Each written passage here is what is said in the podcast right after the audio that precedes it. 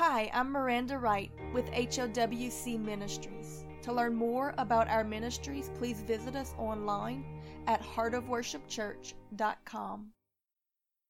When we read the Word of God, we come across the word or concept of spirit constantly. It was there from the very first verses of the text, and it carries throughout, all the way to the return of Jesus in the book of Revelations. The Bible tells us that God is a spirit and that he has given to us his Holy Spirit. We read things in the scripture about evil spirits or unclean spirits. We read about the spirit of Elijah, the spirit of strength, the spirit of prophecy, the spirit of man, of beast, the spirit of fear, the spirit of jealousy, the spirit of Jezebel. What are all of these things? Though many accept its existence in passing, it's a little bit hard to grasp with our understanding.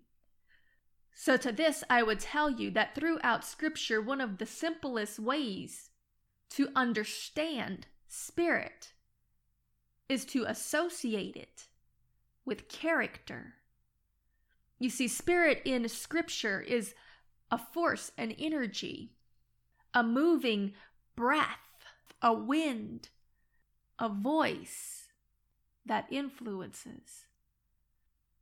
So then we can see in Scripture when we read things like the spirit of Elijah, what it's really referring to is the character of Elijah, or the spirit of Jezebel. It is the character of Jezebel, or the spirit of jealousy is a characteristic of jealousy, or fear is a spirit that causes you to be fearful because that it influences you in that characteristic. In actuality, voice is spirit, but what is speaking to you that you are agreeing with will then influence your characteristics. Therefore, a spirit of fear will make you fearful. It will give you fearful characteristics. An evil spirit will speak to you influences that when you agree or align with it, you will then take action upon it and produce evil characteristics. Or as Jesus put it, bad fruit. Therefore, to understand the narrative of Scripture, we have to come back to the reality that God Himself is a spirit, a voice that speaks to influence us when we choose to believe it, listen to it, agree with it, be led by it, it will influence us to good characteristics or good fruit. Now, from the Garden of Eden, because of the fall of man and the sin that entered in, there was a division between man and God so that he could not clearly hear the leading of that spirit directly because that the Holy Spirit will not share his glory with another. When man came into agreement with evil spirits, bad characteristics that caused them to stand in opposition to the word and instruction of their heavenly Father, those evil spirits move in, they listen to them. God cannot share his glory with another, he cannot reside. In the same place, the temple of our body, that space was polluted.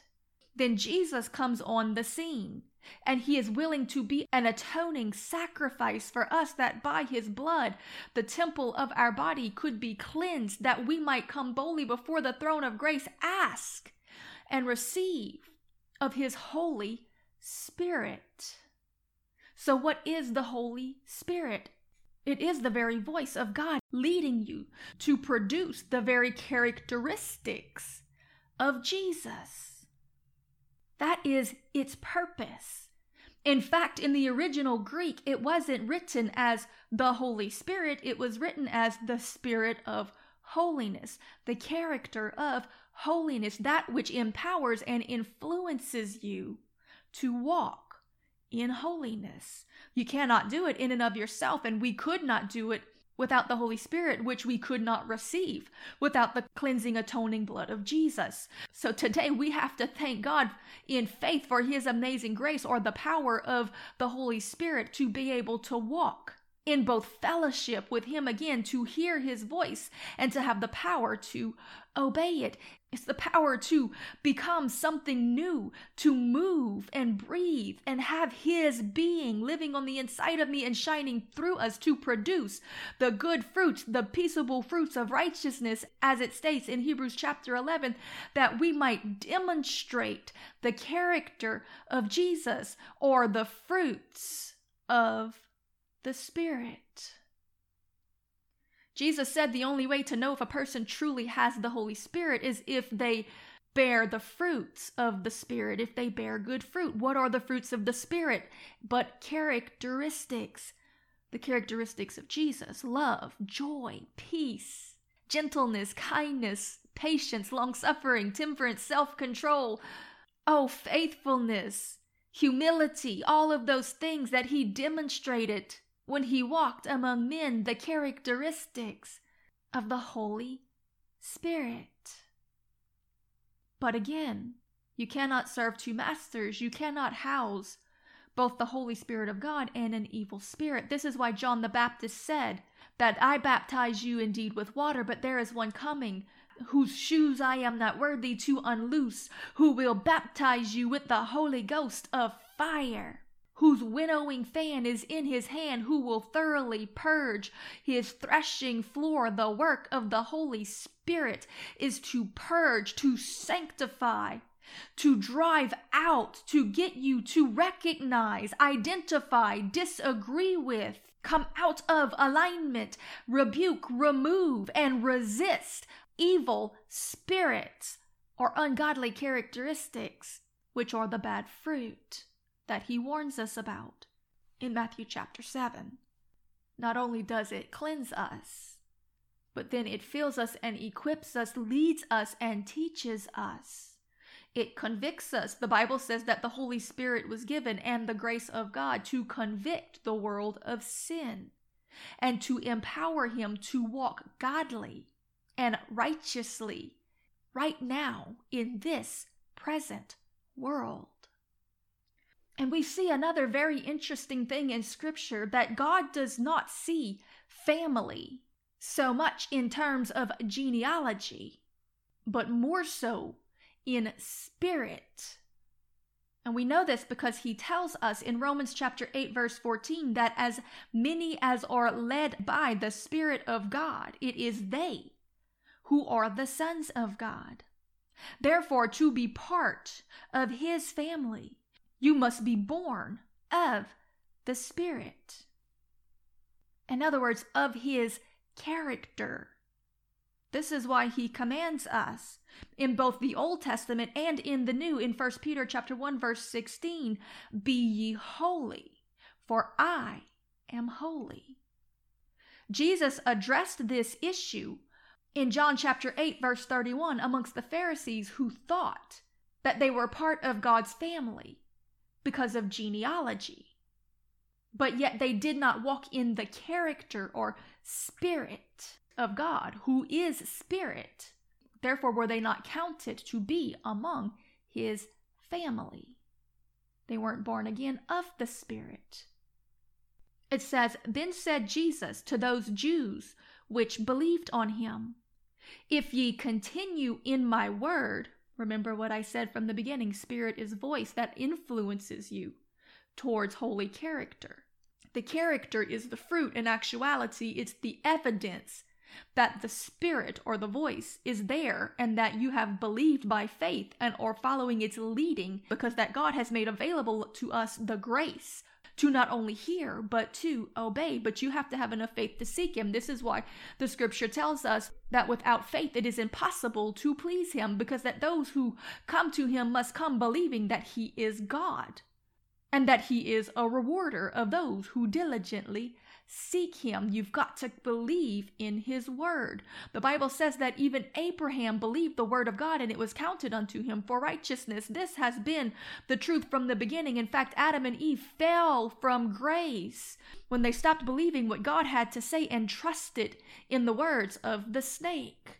It's all about alignment, my friend. It's about agreement. It's about listening to the voice that is speaking on the inside and letting it affect the world outside through you, through the character or the fruit that you produce and the things that that character leads you to do. Because with the heart man believes, and out of the abundance of the heart does the mouth speak, and out of the mouth are many influenced. Therefore, do we see the fruit that is coming from a root that was produced by the seed that was planted in the garden of the heart of man. Jesus said to those Jews which believed on him, If you continue in my word, then ye are my disciples indeed, and ye shall know the truth, and the truth shall make you free. Then they answered him, We be Abraham's seed, talking about physical lineage, and we were never in bondage to any man. How sayest thou, Ye shall be made free? Jesus answered them, Verily, verily, I say unto you, Whosoever committeth sin is the servant of sin.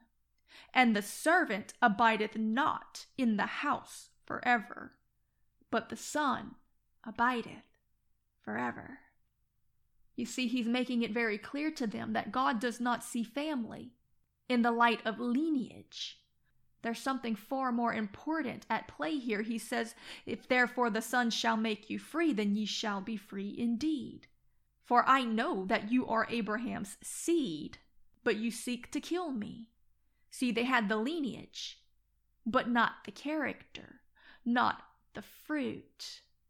Therefore, was Jesus identifying another root or spirit or characteristic, which was evidence that they were not part of God's family, but of a different one. God's not looking at the physical, He's looking at the spiritual. Watch what He says. You may be Abraham's seed, but you seek to kill me, because that my word, or the voice of the Holy Spirit of God, hath no place in you. I speak that which I have seen with my Father and ye do that which ye have seen with your father. See, he's going back to the fact that the voice that they are listening to, their conscience, their character, is rooted in a spirit that is influencing them. It's something that they're hearing from the inside that is not of the family of God. Jesus makes it very clear it is an evil spirit, it's the devil and he called him their father. My friend, I tell you to get this in your spirit today, because this applies to those of the household of faith. You can claim to be a child of God all you want, but Jesus said on that final day, I'll say, Depart from me, you worker of iniquity. You're not mine. You're still in sin. It's not those who claim me to be their Lord, you can claim to be part of my family all you want, but it's those who do the will of the Father that's in heaven who shall enter in to heaven. Because it's those who listen to his voice, let it lead them, and produce the peaceable fruits of righteousness or his characteristics in the earth that he counts family, that are granted sonship, that will hear those fateful words enter in, my good and faithful servant. Continuing the passage, it says, And they answered and said unto him, Abraham is our father. Jesus saith unto them, If you were Abraham's children, ye would do the works of Abraham. But now ye seek to kill me, a man that hath told you the truth, which I have heard of God. This did not Abraham do. You do the deeds of your real father. Then said they to him, We be not born of fornication. In other words, they were still looking in the physical. They thought he was implying that they were illegitimate children, which in fact he was, but his implication was that they were illegitimate children of the kingdom, not physically. Because though they were born of the lineage of Abraham, they did not carry the spirit of Abraham. Another spirit had gotten in. Therefore, were they now counted among the family of that unclean spirit and not able to partake of the inheritance, except they repent, which means to turn away. You got to acknowledge your sin, your agreement with that ungodly spirit. You've got to renounce it. And you've got to change the characteristic. You've got to stop listening to it. You've got to ask God to teach you and lead you and cleanse you and change you and equip you. And He will do it. Jesus told them, You do the deeds of your real Father. So they said to him, We be not born of fornication. We have one Father, which is God. Jesus saith unto them, if God were your Father, you would love me, for I proceeded forth and came from God. Neither came I of myself, but he sent me. Why do you not understand my speech? It is because you cannot hear my words. The physical man Jesus was saying, You cannot understand what I am speaking physically, because your spirit can't hear what my word is speaking internally because you're not of my family. He says, You are of your father, the devil, and the lust of your father will you do. He was a murderer from the beginning and abode not in the truth, because there is no truth in him. He speaketh a lie, he speaketh of his own for he is a liar and the father of it. When you come into agreement with a lie, you come into agreement with the father of lies. When you make yourself the servant of sin to obey it, it is the fruit of the root of the seed that was planted in you. Jesus gave the parable of the sower who sowed good seed into his field, but then the enemy came in behind him and sowed weeds in it, and they came up together. The seed is the truth the word that God is speaking to you. If you agree, if you believe, if you take it in faith, then it will take root in you. His Holy Spirit, the very Spirit of truth. And as you follow its leading and walk in agreement and abide in that word, and that word remain in you, it will produce much fruit. The character and work of God and His kingdom in the earth. But the same thing works the other way. If you believe the lie or the spirit of error, then that thing can take root in you too. And it will grow, and you will obey and follow its leading and produce bad fruit. You see, my friend, it's just like it was in the beginning. There's still two trees in the garden, and you are still being asked to make a choice. One produces good fruit unto eternal life, the very tree of life, which is Christ. One produces bad fruit, the tree of knowledge, thinking what you know is right. When in actuality it's a lie because it stands against the truth of God. And that fruit leads to damnation. What seed has taken root in the garden of your heart? Jesus said we'll know by the fruit that is produced and on the final day. God's going to lay it all out and see if we really believe what his voice had to say. In every situation, were we willing to forgive? Were we willing to be selfless? Were we willing to be a witness? Were we willing to teach and to preach the message of Jesus? Were we willing to defend the defenseless and help the helpless and give hope to the hopeless, be the father to the fatherless? to clothe the naked, to tend to the widow and the orphan, to love, show and bring joy, compassion, mercy, kindness, gentleness, to be patient, to have temperance, to listen to the leading of the Holy Spirit, which is evidenced by holy characteristic, because it will cause you to walk away from sinfulness or the leading of evil spirits.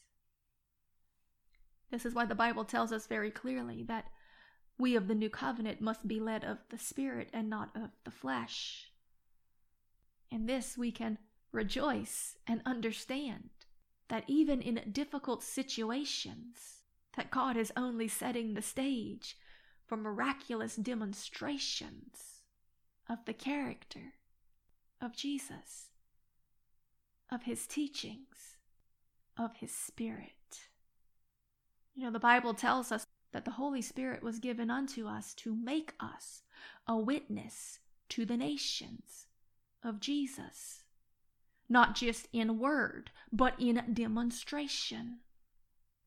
And for those who reject that holy character or take advantage of it, as they did to our Jesus, and many of the saints and martyrs that came after him in his very footsteps, as they did to Jesus, then it will make us a witness against them unto the day of judgment. This is why the scripture tells us not to return railing for railing, but rather kindness for wickedness, because it is reaping coals of fire upon their head in the day of judgment. Oh, my friend, don't let the enemy rob you of your fruitfulness. You keep praying, you keep blessing, you keep demonstrating, and give place for wrath because it is coming. In Matthew chapter 5 verse 10 we read this the words of Jesus blessed are are they which are persecuted for righteousness sake for theirs is the kingdom of heaven. Blessed are ye when men shall revile you and persecute you, and shall say all manner of evil against you falsely for my sake. Rejoice and be exceeding glad, for great is your reward in heaven. For so persecuted they the prophets which were before you. You are the salt of the earth. But if the salt has lost its savor, wherewith shall the earth be salted? If this happens, then it is no more good for anything but to be cast out and trodden under the feet of men. He's talking about your righteousness.